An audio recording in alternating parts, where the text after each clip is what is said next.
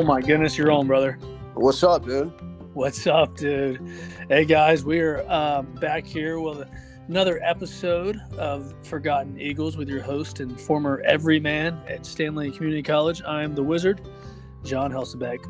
In this episode, like I said, we're gonna make sure you guys have some uh, listening material for your for your long bus rides going to the field, and um, hopefully you don't go play for a program that ends up being as um, how, how, how'd you put it earlier? Um, shit show or worse? Well, Yeah, I mean, I'm not. I don't know. I mean, you, yeah. I mean, insert any adjective into uh into you know what what we experienced. that was a D1 response too. That shows just how good this guy was. In this episode, we're going to talk to the man, the myth, the legend. You've already heard his voice. We're going to introduce Derek Moses. How you doing, Derek? Doing good, brother. How are you? I'm pumped, man. I haven't talked to you in forever. Uh, it's it's been a it's been a while. Way too long. Yeah, Way too no, long. A lot of no, beers no that could have been drinking. A lot of beers that could have been drank, brother. For sure, for sure. Derek graduated from Dutch Fork High School and made a brief stop at Erskine College before spending two years with the Eagle Nation before continuing his career at Charleston Southern. How was it? How was it being a Buck? We'll get into that later. But how was it being a Buck? Because I live like 20 minutes from the campus now. Yeah, no, I mean it was it was great. I mean it was definitely. I mean obviously we'll get into it, but it was a, a culture shock coming from from Stanly. Uh, but uh, but no, I mean I have some great friends and uh, have a lot of a lot of great memories from uh, from Charleston Southern. That's awesome. Derek was without a doubt the undisputed best all-around catcher. Sorry to the other guys that um, play behind the plate for us, but he was for sure by far the best catcher to ever play in the blue and gold at Don Montgomery Park in Albemarle. Um, this guy and I were very tight during his time at Stanly, and is one of my favorite guys I've ever shared a dugout with. Um, I still have a, a Facebook message from your father, Derek, that uh, I'll never be. It'll never be deleted. I'm, I'm a weird ADD guy sometimes, and have to like you know you can't have any emails unread on your phone, so I have to clear all that out. But um, just like Facebook message, I, I would never delete that. And um, um, the entire Moses family, especially you, man, will always have a special place in my heart. And um, before we get into everything, you were an all first team Region 10 player twice in the NJCAA. Did you ever get your awards for that? No, I'm actually uh, just finding out now that I that I got those awards. They, they were, they, I, I'm 110% certain that you were uh, all, all Region 10 first team uh, both years. And I, I'm not sure if, um, I don't know why we didn't do anything. And I, I mean, my hands were tied with a lot of stuff, but, um, but anyway, along with being the first uh, first team Region 10 player twice, um, your name is scattered throughout the record books. Number 12 um, was your number at Stanly. You topped the um, highest single season batting average at 417 in 2010. And that was challenged in 2012 by Josh Holcomb, uh, who came up just short, like his height. Um, yeah, Val, val, valiant effort, Josh. It was. He finished the campaign at 415. Now, again, I don't I don't know who the official scorer was. It could have been Tim Silsby at the time, uh, one of our pitchers, um, or Jeff Lamb deciding the hits and errors. So, you know, I mean, it, it was it was a close it was it was a close fight. It was a valiant effort by for sure by Josh. But um, you were also the second you were second in single season homers when you hit 11 in 2010, and you also hold the most throwouts by a catcher in Stanly Community College history. So, with all that being said, Derek freaking Moses, um, what are you doing now, man? You're married, you got two kids. How's how's life? Man, life is uh, you know, life is you know just uh, just hanging on every day. It's uh, you know, it's crazy. I got two little ones, and uh, you know, happily married, and uh, just uh, you know, blessed to you know, blessed to have the the life I've had, and you know, the experiences that uh, you know we've had together, and uh, it's just been uh, it's been a wild ride. Oh, it actually absolutely has. And again, disclaimer. Um, I don't know about on Derek's end, but the eight month, eighth month old got her shots yesterday, and she has been a pistol. So if you guys hear screaming, um, it is a child, and she is being perfectly taken care of by her mother. Don't call social services or anything. Um, so first off, Dutch Fork um, got to cover them last year down here um, with my job, and and it's it's funny how Pat's Cross and all that stuff. How was your time at Dutch Fork, man? They've been a powerhouse. Um, um, I, I know they're probably pretty good when you were there. Um, they had a hell of a hell of a um, team last year. Um, Berkeley ended up knocking them out with a while. Had to beat them twice and knocked them out. Um, but how was your time at Dutch Fork? And go into how you got to uh, to Erskine. Yeah, so I mean, Dutch Fork was, uh, you know, Dutch Fork was a blast. Had uh, you know, a bunch of good, bunch of good friends. Uh, you know, great coaching staff. Uh, Hall of Famer, you know, Al Berry was our head coach, and uh, Paul Shino, who I believe is at Chapin now, was our you know yeah. assistant coach. Uh, you know, pitching coach, and so no, I mean, we had a solid squad.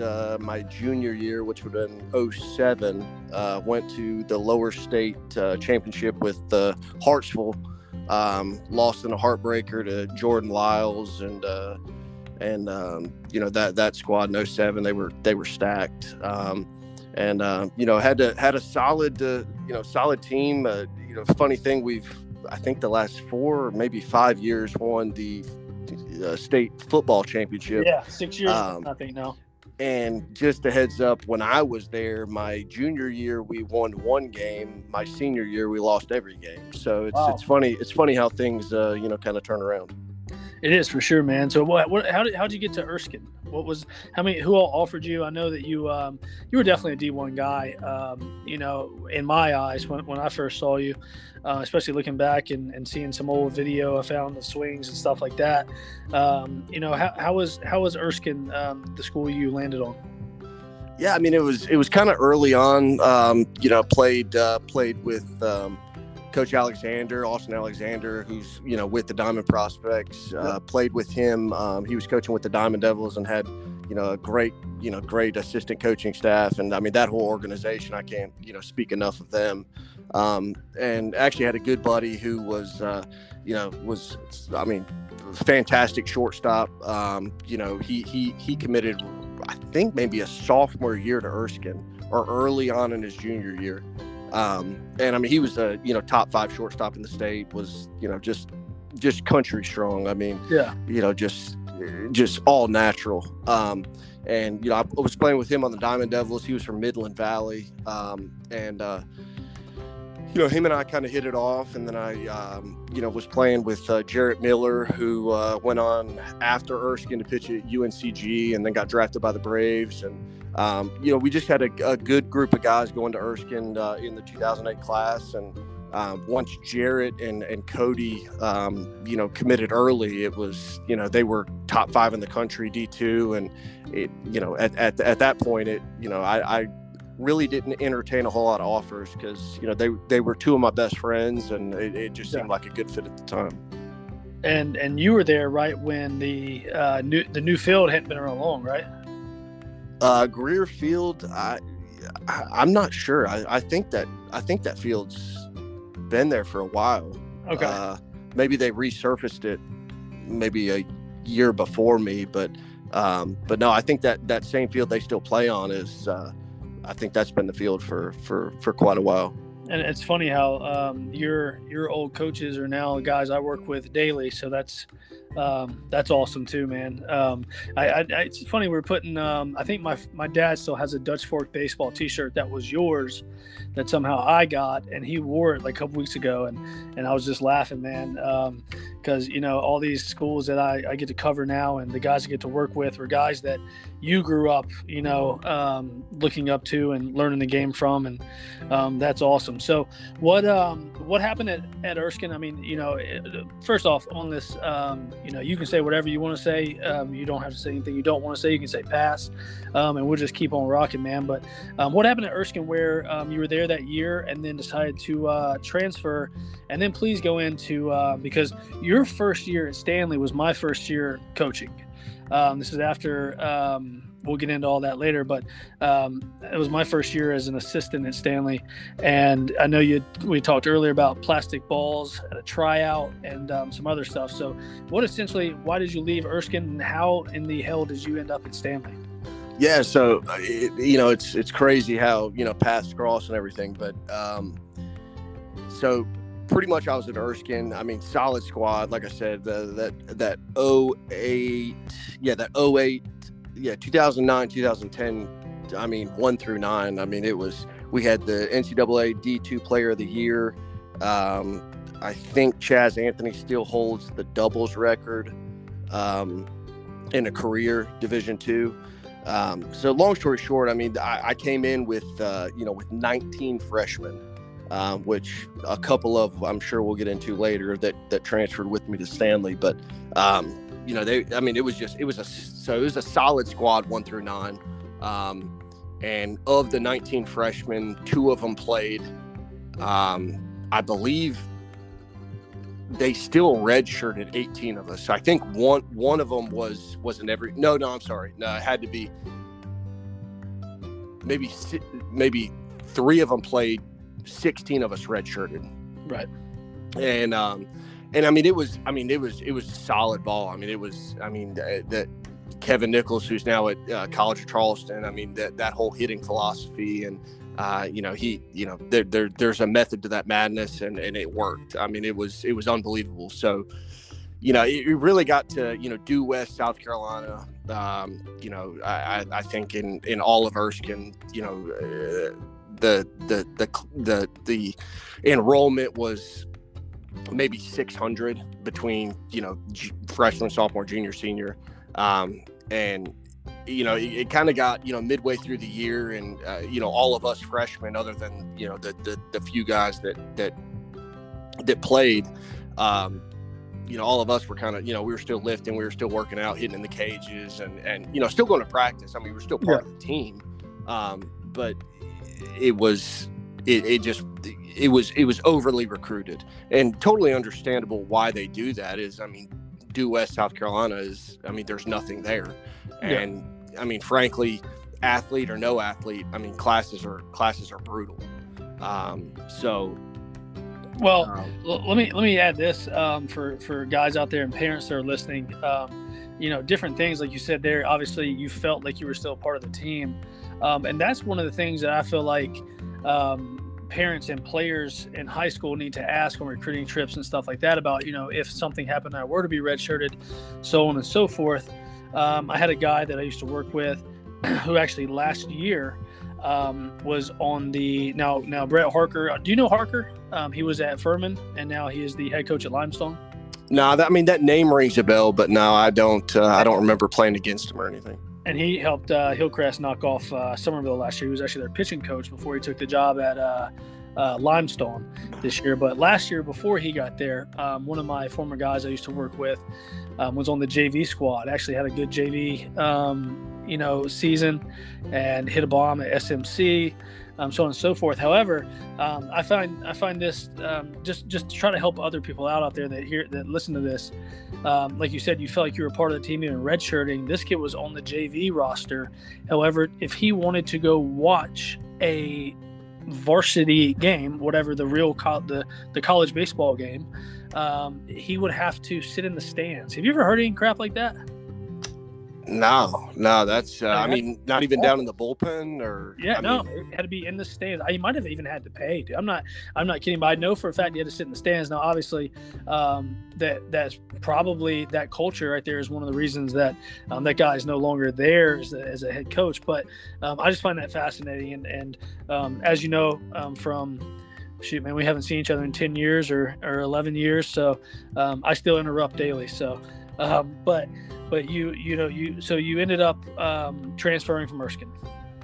Yeah, so I sent uh, you know and you know sent. I mean, I remember midway through uh, you know midway through the year at Erskine, and you know, I mean, all the freshman baseball guys. I mean, we were still you know you know working out, hitting, lifting. I mean, doing you know doing all the stuff, and like you know, do we do we see our, ourselves here next year? I mean, looking, you know, hindsight 2020, um, you know, patience is a virtue, and I mean, I it, there, there's no doubt that uh, you know my patience would have paid off.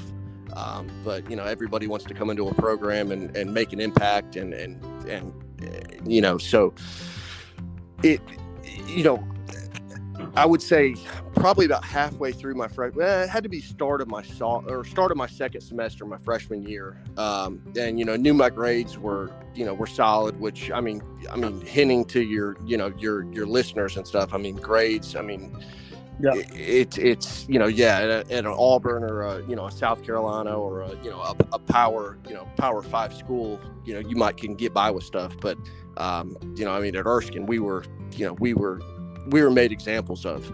Um, so and which which isn't a problem. I mean, it, you know, Right. hard work is what it's all about. But it, it just you know, we you know, us freshmen. I mean, we had a very talented freshman class, and I can get into that in a little bit. But um, you know, we we just were like, man, can do we really want to you know pay our dues in due west south carolina where there's nothing no girls no you know there i mean it's it's the same thing every friday night um, and so i just started shooting emails off to you know down in georgia south carolina um, north carolina just started shooting emails off to you know junior college coaches. Um, and uh, had had some responses um, and i don't know how in the hell um, jeff lamb you know, yeah, here's, uh, you know, and, and even going into the summer. So, I mean, to preface it, I mean, after, you know, after my freshman year of Erskine, um, you know, obviously I told them I was going to transfer, uh, but it wasn't until, you know, midway through summer ball that, you know, things were okay. Like we need to go ahead and secure a home for next year. Yeah. Um, and I mean, honestly, it, it, it it you know i knew smc i knew i knew all the guys who were you know who, in my class that were you know through diamond prospects. I knew everybody who was at S- smc i knew everybody who was at flowdar. I knew everybody you know so i mean i was like man really to, to make an impact and not that i'm scared of competition but i mean i want to go somewhere and you know just Yeah, play just be, every just be the guy. And Yeah. um and so i was like all right obviously you know let's go out of state or you know i looked at USC Beaufort they were i think maybe one or two years into a program um and and was just like you know all right i'll you know jeff lamb emails me back i mean a lot of other coaches email me back but you know I'm was in- impressed he emailed you back though. I mean, honestly. i you know i I- i i'm mean, not looking back on it now, what you know now and then, that that's that's a move that I would not have bet on. Yeah, no, no. It was, uh, you know, it was definitely very, uh, very unconventional. Um, knowing, you know, knowing what we know now, but you know, long story short, I was, uh, you know, I was suckered in. I was playing ball in the uh, Southern Collegiate League um, for the Morganton Aggies. I'm not even sure if they might not even have a team anymore in the league. You Um, know, I don't know if the Asheville Redbirds are even a team anymore. That that thing's changed hands so much. It's it's uh, it's wild, man. And and of course now everybody can start a summer league. So right, right. you know, it's it's nuts. Yeah. So, which I mean, my experience at Morganton was was great. Um, you know, and I had a lot of uh, NAI guys on my team that were like, "Hey, man, just you can you know transfer in here, transfer in here." And I, you know, I talked to their coaches and was still you know unsure. A lot a lot of those guys were from like the Midwest, and I was like, God, they, you know, that's Yeah. it's a long way away. You know, let's you know try to try to so long story short, I had, you know, I remember John Gump, who uh, he was a freshman at Erskine with me, played at Carolina Forest, um, and was just a just a donkey. I mean, he was six five, every bit of two forty. Really? That's see, that's Um, where that's where AA's kids go now. Oh, is it okay? Yeah. Okay. Yeah, and he was, and yeah, I mean, I'm, I'm sure, I'm sure Austin would remember, remember Gump. Um, just a big, big country dude. I mean, fundamentally, you know, not all there, but I mean, kind of like a Jacob Wright. I mean, he would, he could, Yeah. he could go squat 550 and, you know, not have to squat for two, two, three months. I mean, he was just, he was, About like the time Jacob uh, Wright hurt his uh, like top hand or something, and he switched and hit lefty in the game. yeah. Like and, and got like two doubles. So like, come on. yeah yeah just so um so gump and i were you know we went around we went down to flodar and like i said i mean i knew all those i knew all those guys i knew you know i knew everybody and i'm like yeah i, I just really want to want to go somewhere and make an impact. And i knew with you know the competition in 2008 you know especially catchers that we had coming out of that class you know the the, the best bet for me to to make a splash in, in in college baseball was to go out of state. Um so fortunately, unfortunately, however you want to slice or dice it, um, you know, um, Lamb responded, um, and it was. I think it, it must have been a Saturday. I think we had a Friday Friday night game, um, and you know, he emailed me. and was like, "Yeah, come for uh, come for a workout at you know 9 a.m. Saturday," and um, Was this at the Don? yeah, this was at the Don. Yeah, yeah. And uh, and weird thing enough is he w- they were all on the first base side. So I don't know if maybe the year before you Yeah, guys used the first base side. yeah, yeah. Um, I but- Helsabeck made that switch. Yeah, they were all on the first base side. So uh, you know, kind of awkwardly like walked through the, you know, the the the Tetris maze to the you know to the the the first base side, and um, you know went through. You know, it was probably. I mean, hell, this was end of July, mid July, and it was. I don't know, at 9 a.m. probably 95 100% humidity oh absolutely and uh, actually believe it or not i think i was wearing a diamond prospects white shirt from one of their showcases look at all the dp shout outs yeah and um and uh, you know i i maybe maybe not had a, a late night before and um so i show up and you're like hey you know yeah like uh look, I'll try out for you. I, am not even sure really what I was doing because I had invited him through email um, during that summer. I was like, hey, I've got some some other you know D2 D1 guys that are potentially looking to transfer. Do you just want to? I mean, we were in Morganton. We were playing in Statesville, I believe. Um, played down in um, well, you played it. You probably played at Davidson at uh, Lake Norman too, right? Yeah, I played at Lake Norman Copperheads. There was another. There was another uh, team we played a little a little further south. Um, I forget. I forget exactly where. So you could have seen them all in one spot. Yeah, and I was like, hey, why don't you just come watch us? Um, you know, obviously, I didn't want to drive two hours to, but I mean, no, no problem. I'll, I'll, I'll come work out for you. Um, because he, he, I think he declined the offer to, to come watch us. So so I went and you know and, and worked out and um, went through like uh, it was it was I'll never forget it was plastic baseballs um, like that you would buy your your son. Not the soft core like t-ball but what you would buy like a like a six or seven year old to like play in the backyard. Okay. Um and like no raised seams like it was it was it was just and um, who was out there?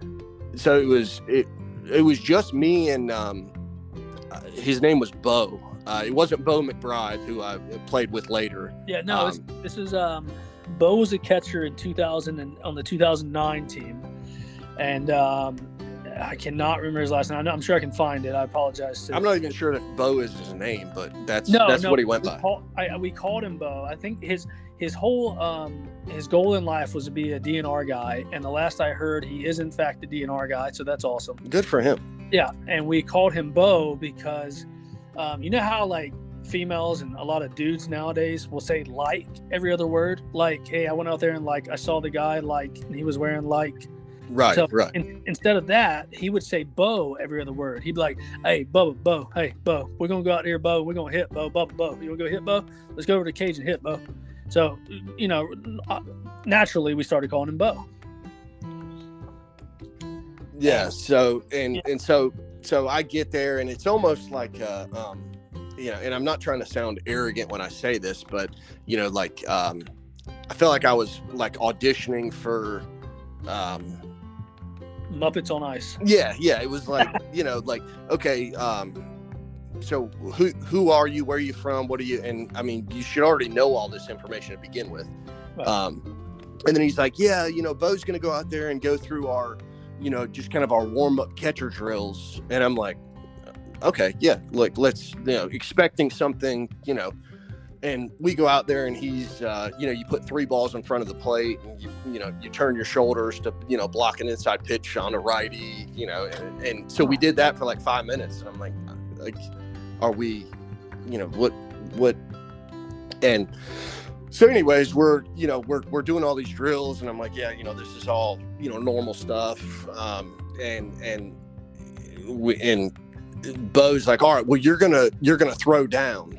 Um, you know, throw to second, throw to third. And I'm like, okay, cool. Well, there's no third person there to catch the ball. so I'm literally just sailing balls over bags. I mean, it's it's and Lamb's just you know just not in the dugout. Obviously, there, there's no dugout to get in, um, but he's just you know sitting in the bleachers watching, and um, I'm just kind of you know like you know, I mean, I, I, guess if this is if this is the only option I got, I mean, it's late into the summer. Like I've got to, I've, I've got to secure somewhere. You know, here it is. I, I I'm I didn't have warm and fuzzies. I, you know, I but I, I didn't think it, I was getting myself into what uh, what I got into. So right, and and I mean, did you did you even get hit on the field? Uh, yeah, I think so. It wasn't not too many swings. It may have been it may have been 10 swings at the most. With the plastic balls? Did you yeah plastic plastic balls. There was a little you know quarter inch uh, pipe uh, l screen that you know i think later snapped into my into my freshman year. Yeah, um sure. but yeah and actually both threw me batting practice if uh just uh just you know awesome. just for the full college feel. Oh absolutely. And um it's crazy that that was probably middle of july. I ended up um, deciding to come on as an assistant. I think it was um, July 10th, and I moved down there full time like July 31st or August 1st. So that's where that's why I missed you there, I guess. But um, that's that's awesome. So you you you go back home, um, and and you guys are from from what I can, and I want to paint a picture for the for the listeners.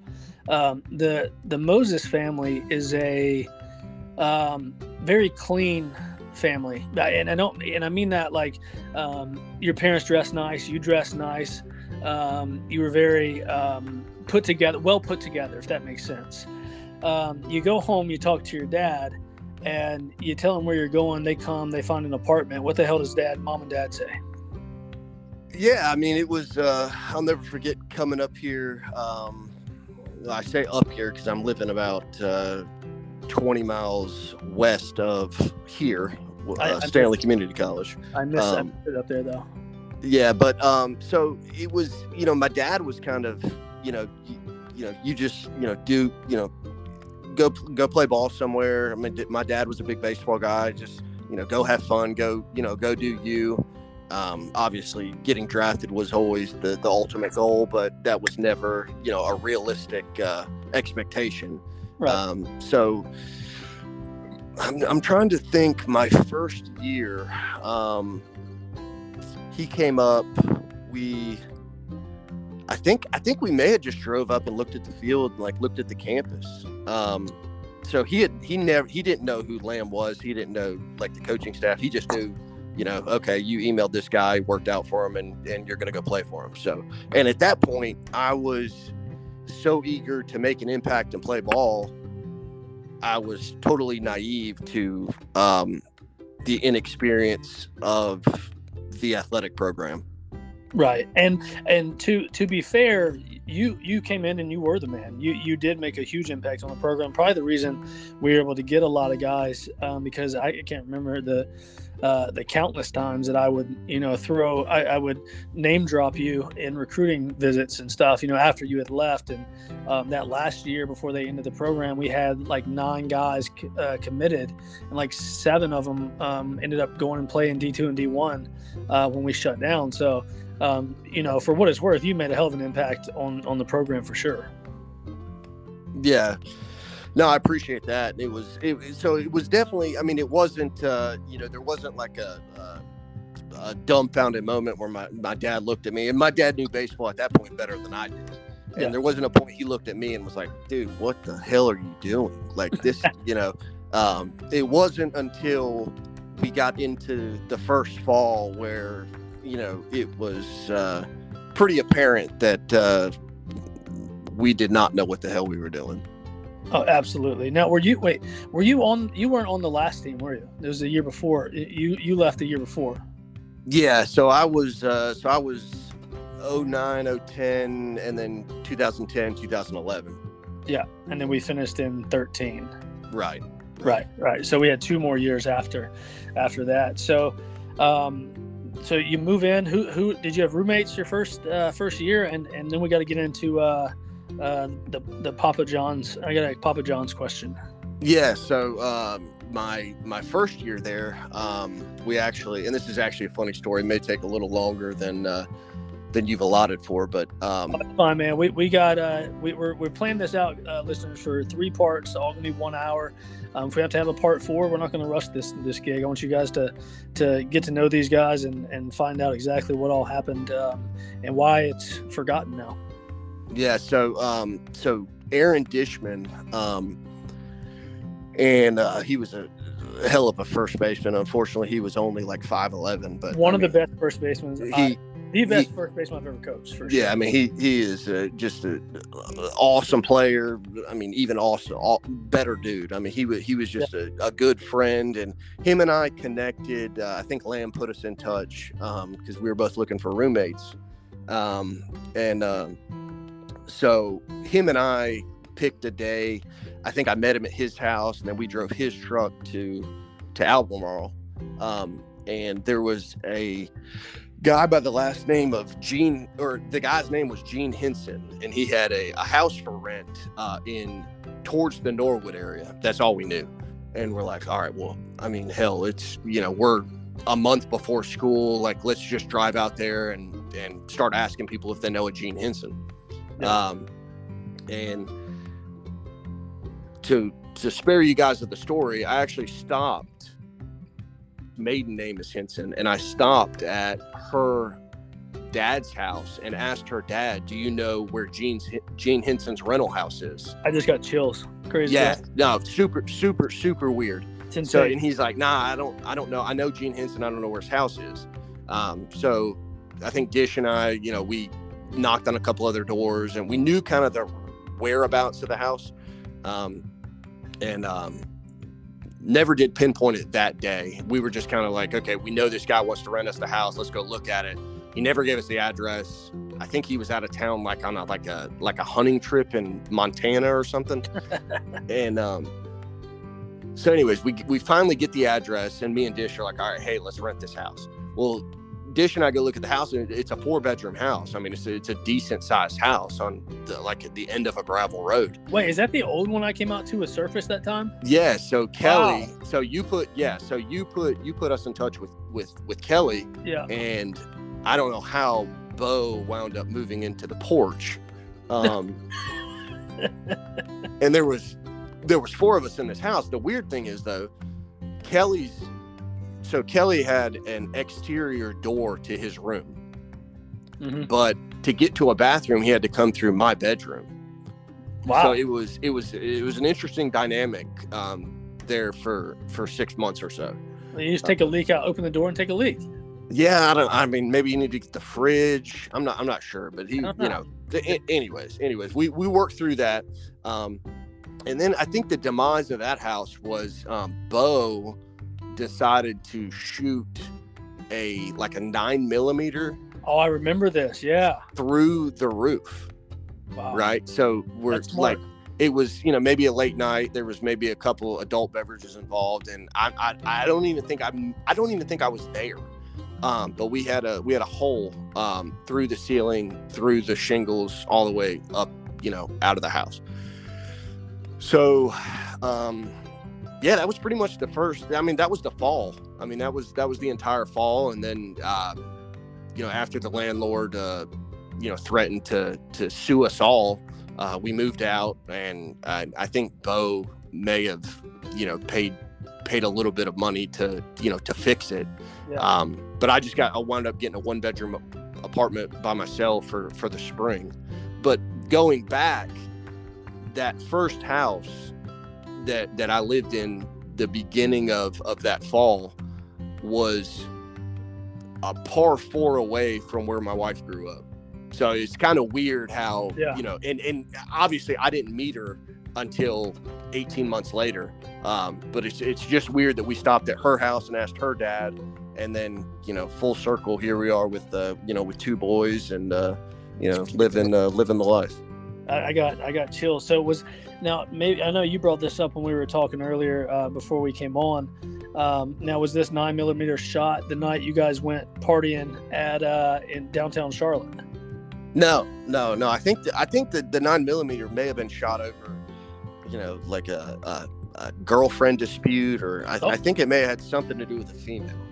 Gotcha. Um, so and now, but what happened the next day at practice when I found out that you guys went downtown partying and put pictures online?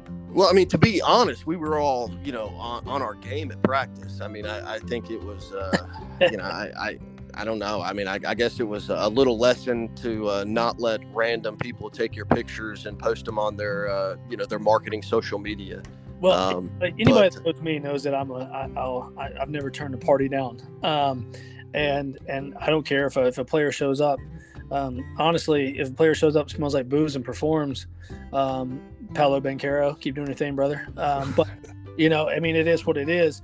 Um, but it's funny you you said that um, that text me earlier because um, that was actually Hatley and Lamb um, I don't know, and I can't wait to bring these two guys on. We might need you on as a. I, I don't. We probably don't need you on there. No, probably uh, not. But um, it was it was Hatley and Lamb, like pretty much. Um, it was almost like a psychological test. I felt like, or like a narcissism test. Like Lamb was like, uh, "You need to make them run because um, we got these pictures." And I forget who. I didn't see them. Some I saw them later. They weren't. And they weren't even. There was no alcohol in any of our hands. No, they weren't. Just just for all the listeners. I mean, there's there we're we're it, none of our Charlotte. It was it was nothing.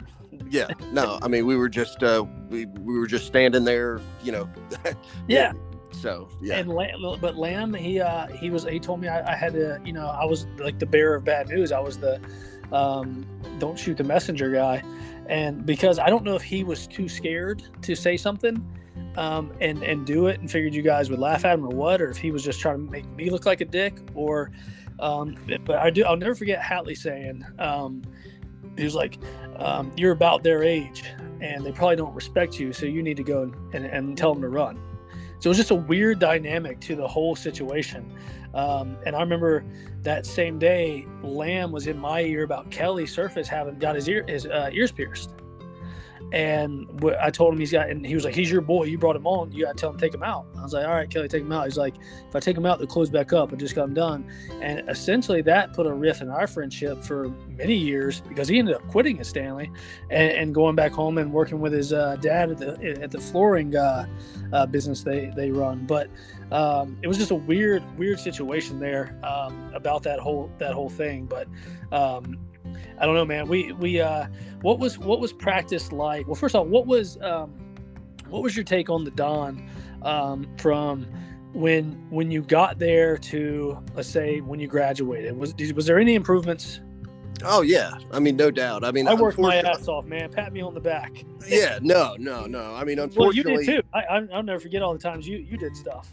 Yeah, I mean the uh, the dugouts. I mean that that's I mean, that should not be called a baseball field. And I think uh, the last time I drove by it, I, I, think there's been some some you know transitions to the dugouts. But I mean even at you know at Dutch Fork and um, you know everywhere I played uh, you know travel ball. I mean I was used to you know walk in dugouts or you know one or two step down one or two step down dugouts. And I mean these were literally. Um, God, I don't even know how to describe them. I mean, uh, you couldn't you couldn't take a catcher's bag down there, and I always put my bag at the end of the dugout. You know, keep it out keep it out of the way.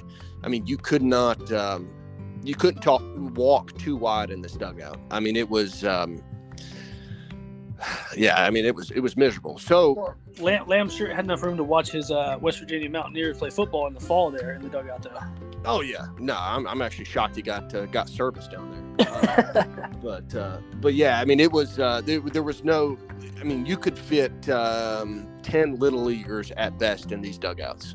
Oh, with, sure. with, with bags. I mean, it, it was, and then it was what, like six or seven steps out of the dugout. Oh man, it was and it was straight up too, man. I don't know how many times guys fell and just concrete on the steps are falling in, and we, you know, eventually the last the last year was the first year of the new dugouts. Um, so when you go by there now, you should see the the beautiful new dugouts that Albemarle High School gets to use. Yeah, I've seen. I've definitely seen some. Uh, I, I just honestly try to put my hand up and, and cover my eyes when I when I drive by that place. well, my, my favorite memory of you at uh, the Don was when you were.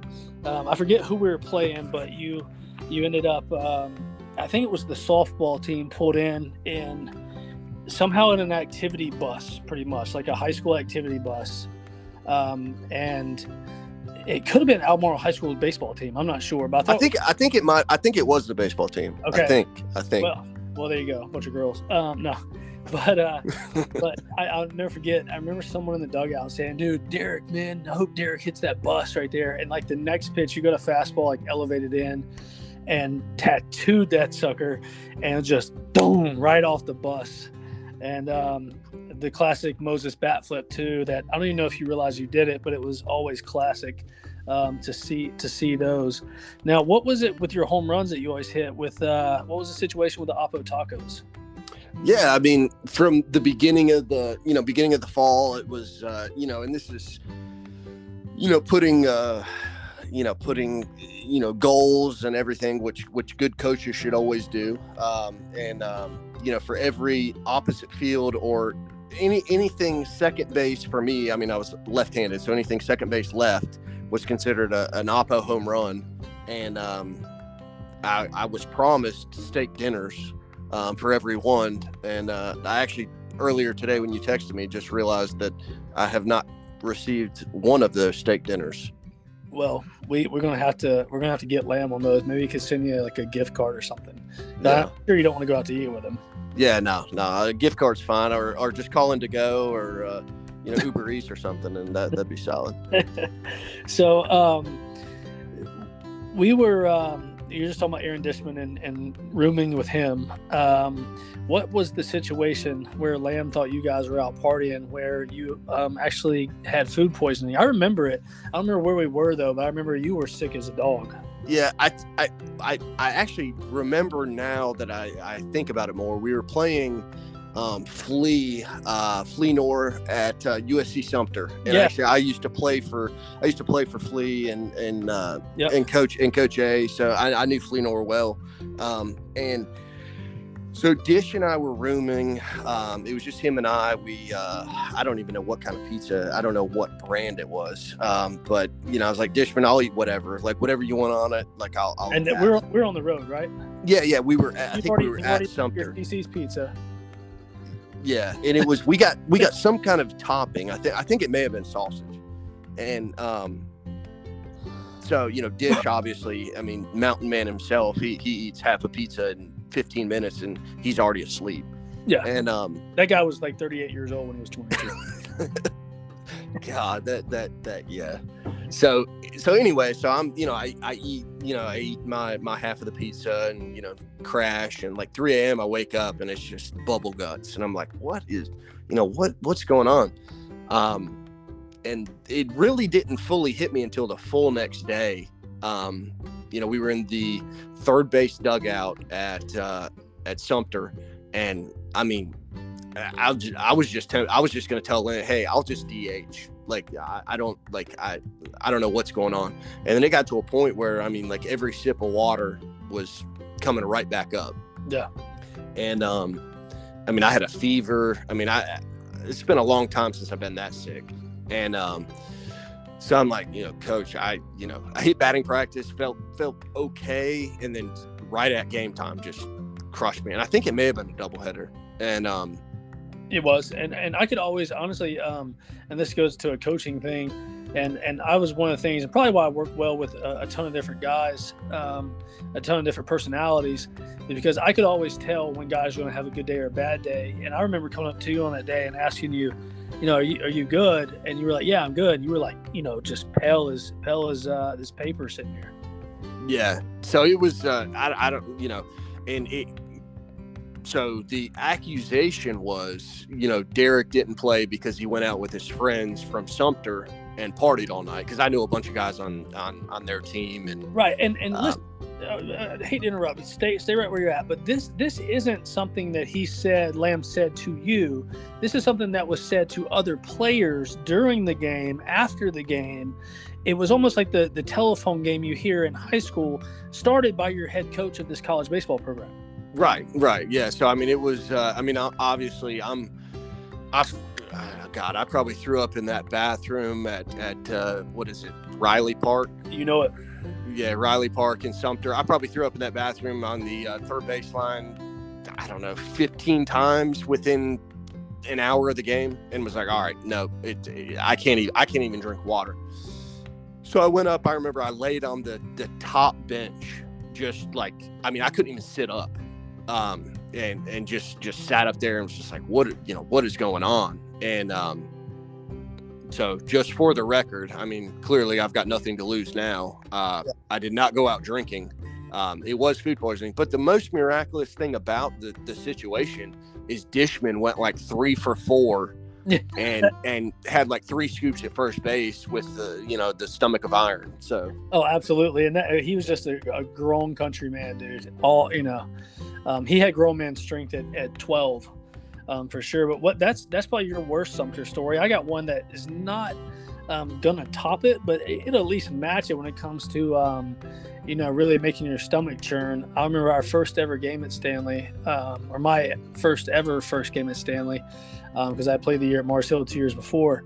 Um, we were there taking BP. I absolutely put on a show in BP. My back was feeling better. I'd had a year and a half off, um, got healthy, and and I'll never forget coming back and me and Bubba were talking from stretching and throwing and warming up and stuff, and about to take IO, and and I see the likes of like Gary Randall, Billy Best, um, Freddie Suggs was there at the time. Like these guys, these scouts. Now Sumter had like think they had like five guys at the time throwing like 95 plus. It was insane. Yeah, B- BJ Wyatt was one of them. Because yes. I, yeah, BJ Wyatt, big, yeah. big, tall, uh, black right-handed guy. He, yeah, I mean, absolutely. Yeah, he got. Yeah, I, I, know BJ. You know, well, him and I played together for two years, and nice, hell of a nice guy. Oh, and don't forget to to name drop. You also play with Jason. Jason. Oh, come on, man! I'm leaving it for you. Didn't you play with Jason Jason Heyward? Oh yeah, yeah, yeah. When he was with the uh, East Cobb Astros. Yeah, yeah Jason, Jason Heyward. Yeah, yeah, yeah. Okay, um, but yeah, and, and I'm going up and you know and like Hatley's you know sitting there all giggity giggity and, and I see Coach talking Lamb talking to these guys and and um, I'm like you know I'm that guy. I have my I had that we had old iPads at the time or iPads iPods at the time, and I turned it off actually and you know nobody thought I was listening. And Lamb's like they're asking like you know what about Donathan? That's Bubba's last name. What about Helsabeck? You know what's what's Helsabeck doing after this year? Is he going back to Mars Hill? Is he going? Is he going to end up going to Middle Tennessee State? I know they talked about High Point, blah blah. And Lamb says no, this will be his last year playing. He says he wants to coach. Mm. And and you know at at 19 and or at 20 at the time and. uh I was almost 21, 20 at the time, and on steroids, dude, I could have wrapped a bat around that guy's skull that day. Yeah. You know, how do you come back from that? Right. Right. You know, I mean, it was just a weird, a weird thing there. So, um, now you get sick on pizza, and you end up, and again, guys, none of this is chronological order because at this point in my life, at 30 years old, and 19 kids here, and four dogs, and um, well, rest in peace, Taco, the guinea pig that passed away, um, finally um, there's not a lot of time to do chronological stuff. So, um, speaking of pizza, let's jump into Papa John's. Um, you started working at Papa John's. I know you and I had a lot of heart to hearts in the Papa John's parking lots. Um, you and I became close, man. Um, what what happened? What happened? Uh, how how did you get going at Papa John's? Were you held gunpoint, or one of your uh, one of the people you worked with held gunpoint? What what happened at Papa John's? Yeah, no, no, I was. So uh, back up a little bit. Actually, I'll never forget my parents. I think the only time they came to uh, to the house with uh, with Kelly Surface, Dish, and and Bo um, was I think the the first day I moved in, and um, or one of the first couple days we moved in, and um, my dad was like, "Hey, I'm gonna run up to to Papa John's you know get everybody pizza. You know we've been moving in and you know just everybody's helping everybody. We'll just you know grab pizza for everybody. And um hopefully my wife doesn't listen to this because uh my my dad my dad comes back and he's like holy shit derek. Like you need to go up to papa john's and apply for a job. Like that that girl like yeah she is she is cute and um so damn sure the next day, like I go up and I'm like, hey, you know, hey, uh, you know, I'm you know new to the area and you know just trying to make some beer money. And oh, you're uh, a salesman, bro. I love it. Yeah, and uh, and he's like, yeah, you're hired. So so I met that girl that my dad was talking about, and uh, you know we we uh, we saw each other for a little while, um, and uh, that's pretty much how it happened. But yes, going to going you know fast forward, and I only worked for Papa John's the first year um, that I was there. Um, and it, you know, it was just whenever it was convenient and, you know, practice. I mean, obviously we didn't have lights at the Don. So, I mean, I could deliver dinner lights. pizzas. Hey, uh, we had lights. They just weren't worth the shit. Yeah. I mean, so, I mean, I could, I could deliver dinner, uh, you know, seven days a week. Um, yeah. and, uh, I'm trying to think. It was uh, it was Coggin. I think it was Coggins Avenue, um, kind of like adjacent to the the Holiday Inn. Uh, Yes. back there, Yeah. back there, Leonard Avenue. A little cut through. Yep. Yeah, back back where that Bubba area. lives. And um, right? Is that where I- Bubba lived? Leonard Ave, him and Ray and nah, guys. I think yeah, I think they lived on up. So this was more in like the Section Eight area. Okay, This- gotcha. Yeah. And I, the guy ordered, uh, you know, and obviously we're in a rush. I'm half asleep, you know, tired. And the guy ordered uh, pizza and like a couple packs of wings. And he ordered extra ranch. Well, you know, I didn't even take him one ranch. And, um, so he had like I had to go to his back uh, back door. So like pull in his driveway, his driveway kind of loops around behind his house, and I'm behind his house with you know, my little warm bag of, of pizza and, and wings. And um, he's like, Where's the ranch? And uh, I'm like, Oh, man. Like, let me, uh, that's my bad. Like, what, you know, mile and a half up the road, I'll, I'll go grab it. I'll bring it right back. And he, like, kind of lifted his waistband up and pulled his gun out. And he never pointed it at me, but he, you know, he knew, I knew he had it. He knew I knew he had it. Um, and, uh, and he's like, Yeah, bring my ranch back. So I, uh, I My guy wanted probably- his ranch bad. Yeah, so I put him like 30 ranch 30 little Papa John's ranch buckets like in a in a plastic bag. Like, guys, And, um, all my tip. This guy's getting free ranch for his life. I shoved it in his uh hell, I wasn't going back up to the damn house. No. So I shoved it in his uh in his in his mailbox and then called him and was like, "Hey, you've got plenty of ranch in your mailbox." Like and you know, of course I didn't get a tip, but yeah, No. it, I'm just I'm just glad I got my life. So Yeah, that's that's nuts, man. I mean, you just out here. That's the same time I was working at. Um, I would I would get up at uh, eleven in the morning, go to the office till one. We'd practice from what like two to five, and then um, I go over to Ravens and fall asleep, and then go work at Walmart from eleven to seven. yeah, yeah, that's right. You know, so I saw a tweet tonight. Somebody put, um, I can't even remember the college name, but um, um, y'all go follow the wizard at Wizardville 23. Um, a guy retweeted, a guy said that he's starting to look for jobs. This will be his last year as an assistant coach because, like, dude, they make no money. Most, most head coaches don't make any money. Yeah, no, I mean it is. uh You know, I mean seeing. I mean, you know, obviously seeing what you did at, at, at Stanly, and I mean that was that was kind of uh, you know an anomaly. But you know, going even you know going to Charleston Southern and you know watching you know the graduate assistants and and the volunteer assistants, and uh, you know it's. It, I mean, it is it is a shame as as much work that that you know goes in day to day. I mean, it, it is. I mean, I mean, how, how long is the fight going to go on for a paid third assistant in NCAA baseball? It's it's ridiculous. Um, but I'm gonna I'm gonna try to skip around on a couple of these um, things that we have notes written down to to kind of uh, prelude into the next one. But um, I, I do want to hear about um, what what happened with with Ray Pena, um, who actually ended up living with me and uh, Bubba to uh, the the saw the the spring of our um, the spring of our year there when I was there. Ray moved into Bubba's room. Um, but what happened with Ray and the bat? Because I I vaguely remember this. Yeah, and it may not be Ray. I, I think it was Ray. I honestly, obviously, I it think it was Ray too. I think it was Ray, but it it, uh, it could have been it could have been it could have been somebody else. But I, I had like I had like two or three maples, um, you know, maple bats from um, uh, from Morganton. I was playing in the Southern Collegiate League. They gave us, you know, they gave us wood there, and uh, so And I just, st- just to interrupt you again. I, I, just, I just can't get No, over. that's the fine. fact- yeah, just can't get over the fact that um, you know people just I don't know household names blah blah. To you guys listening out here, um, if if we can find if I can go back and find that footage, and if Derek you got something, we'll, I'll I'll tweet it out from the Wizard account, man. Um, I you guys don't understand how good of a hitter um, Derek was. Ended up actually playing first base um, for a for a short stint. I don't know if it was an injury or what, but Derek could swing the hell out of it. Was a great catcher. And the beautiful thing that that I always that separated Derek from probably your sons, you, you people that are listening, the thing that separates Derek and separate Derek from where your sons are right now is the amount of attention to detail he would take to um, learning the game every day and becoming better at it. Um, to the same extent of, I remember you even taking your mask apart um, where hey daddy order me a new mask so i have the school colors. You took your mask apart went to lowes home improvement bought some freaking paint and painted it out on a bucket out by your apartment.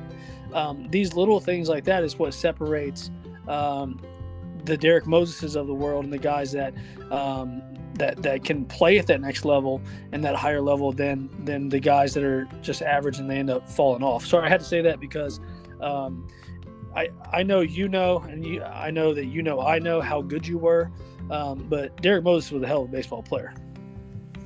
Yeah, no, I, I appreciate it, and it it uh, you know we can get into you know 60 stats and pop times and stuff, and I you know uh, you know God's gift to me was you know I, I was never going to be a pro ball player. I mean mm-hmm. that you know, and and and I'm good with that.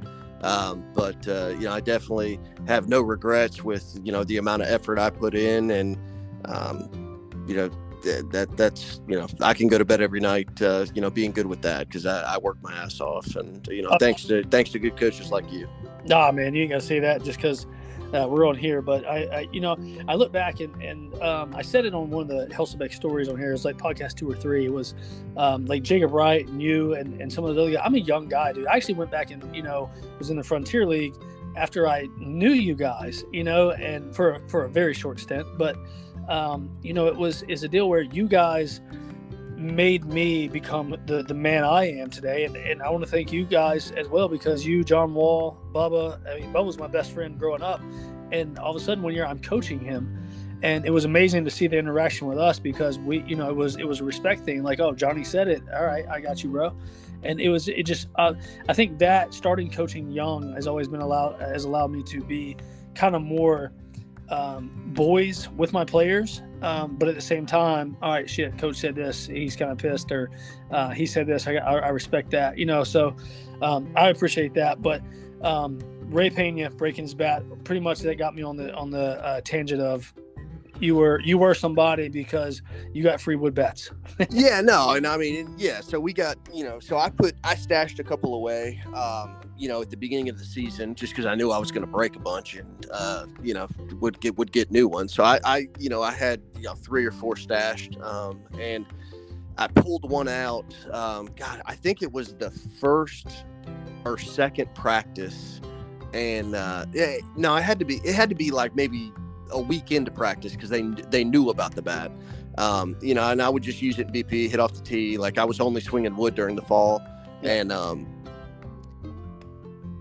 I remember I was like short, you know, shallow center field right in front of the shag net or something, and I heard a back bat break.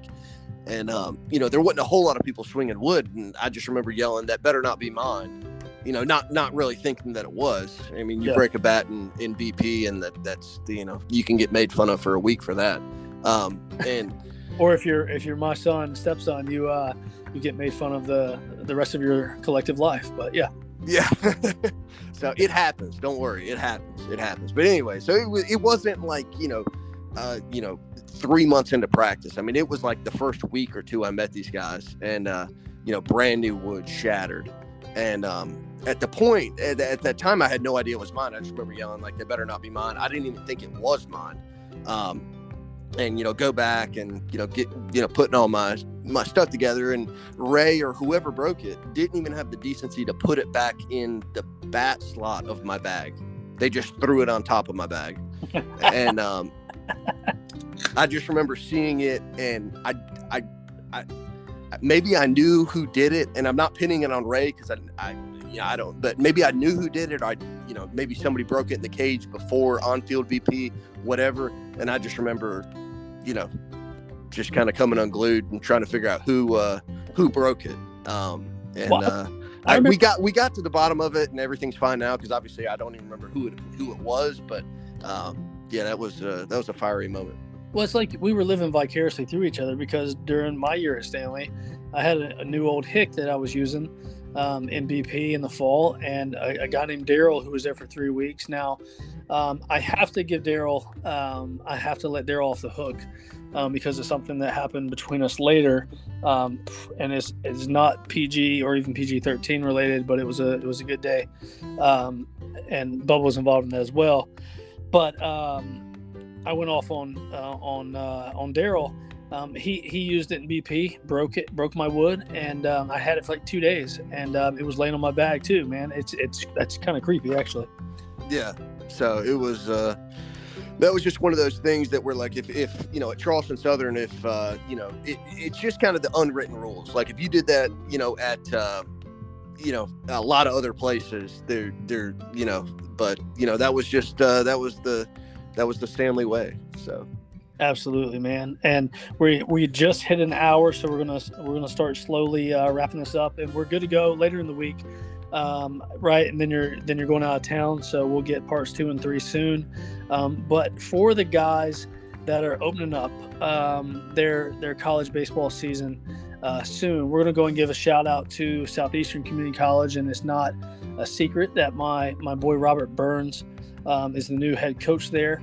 Um, and I was actually able to go up there and speak with them uh, about two, probably well, about three weeks ago now, um, and talk to the team. And I apologize for the 20 minute convo or, or, or um, lecture going into about an hour, uh, but it's part for the course with me. But um, I think it all went well. But to end this one tonight, I would like um, to let you all know that Derek Moses was actually a part of the 19 to 4 baseball game um, where we were up. The winner went to the conference tournament, got the last uh, got the last spot in the tournament, and uh, a lot of stuff happened. I told I told their team about it uh, a few weeks ago, Derek, and told them, you know, I remember Tyler Ring um, in the bullpen. Like I was trying to get him loose quick, and and he he kept taking his glove off, and he had his wedding ring on, and, uh, and yes, he was 18 years old and married, and I think they had a kid already too, right? Yeah, they did. Yeah. yeah. And um, love love them. Um, I think they're since divorced. That's not my place to say that right now. I believe they are. Yeah, I, I believe so. Facebook. They're not ever together on Facebook. But anyway, um, but anyway, um, I, I, remember telling the southeastern guys. I remember Tyler down there just kept doing that every time the catcher threw the ball back to him, and I was like, dude, what is wrong with you? Let's hurry up. He's like, my ring keeps getting caught in my. I'm like, dude, take the effing ring off. Like, we gotta hurry up here. It was 19 to four, became 19 to eight, became 19 to 11, became 19 to I think it was 1914 when the left fielder for Southeastern passed out. Uh, yeah.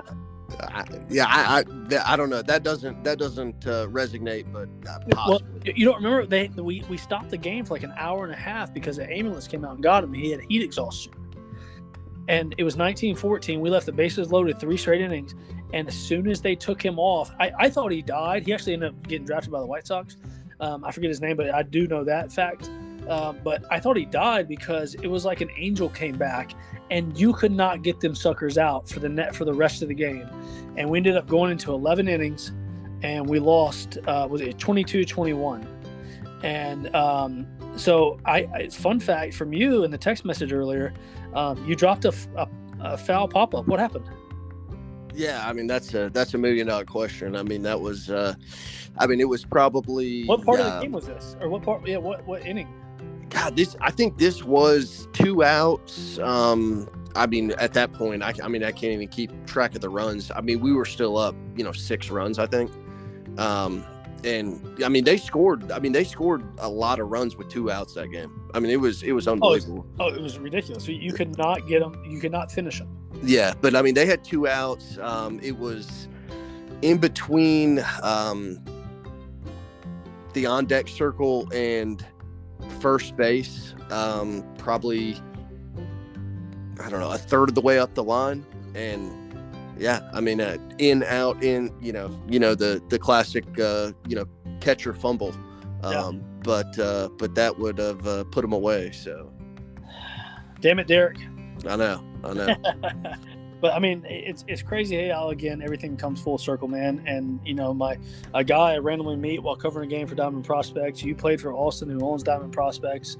Um, you know, I'm I'm covering a game this year. This guy comes up to me, hey, how do you get into doing this?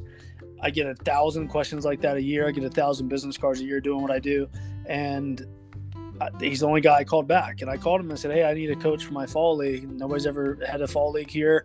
And this high school doesn't want to do it. And a lot of their players do it. need a coach. He does it.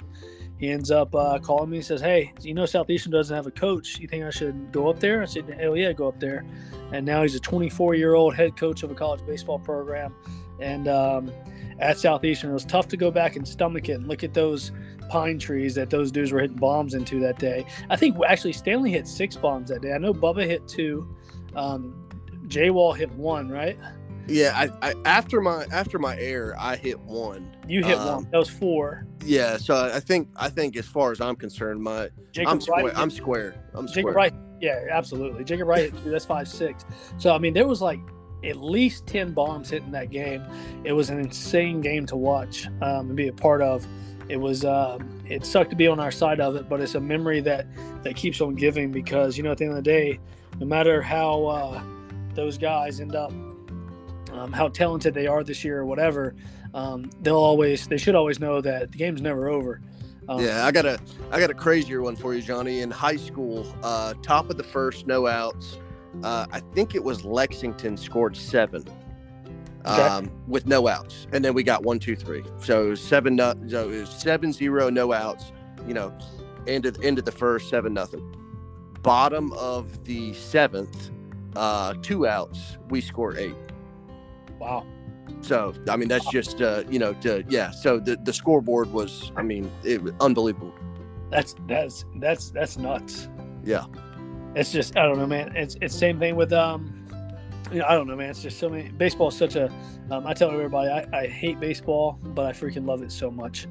Um, but to uh, Derek, I will give you a call when we're done. Um, once this is done uploading to, to just kind of catch up. Please tell your beautiful wife Meredith.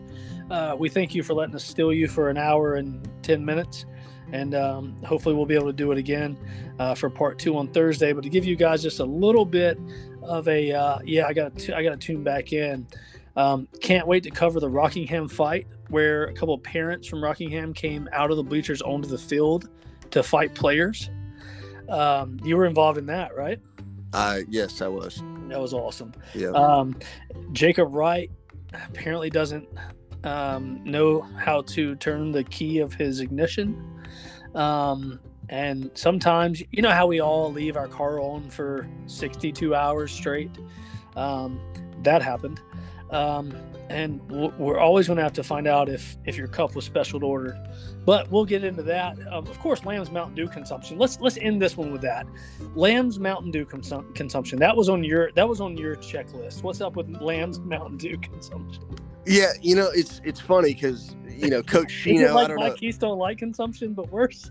Yeah, I mean, it. Uh, so, I I played. My assistant coach in high school was Paul Shino, and he was, you know, he was, you know, our strength and conditioning coach. You know, he would put it, and I don't know if you've ever done it, but put a nail in a bottle of Coke for 30 days and see what happens. You know, the the nail's gone.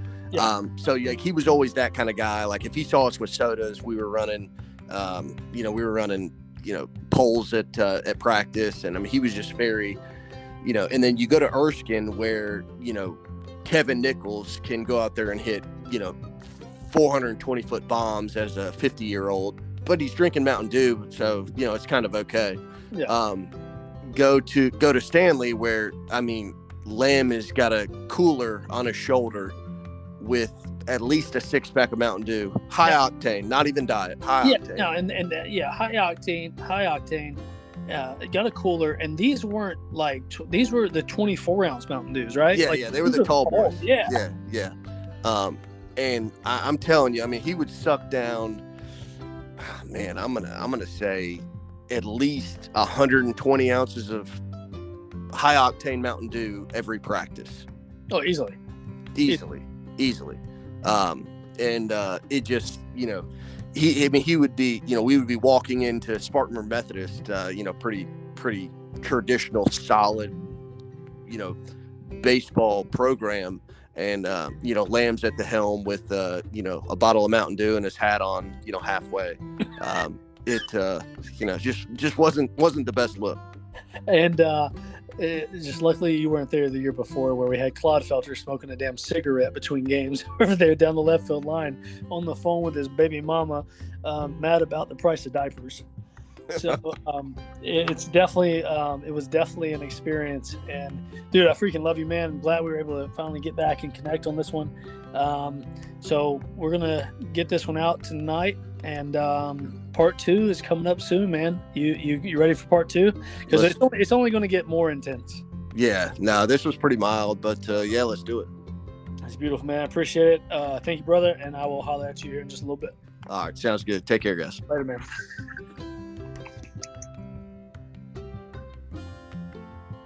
Wizard out.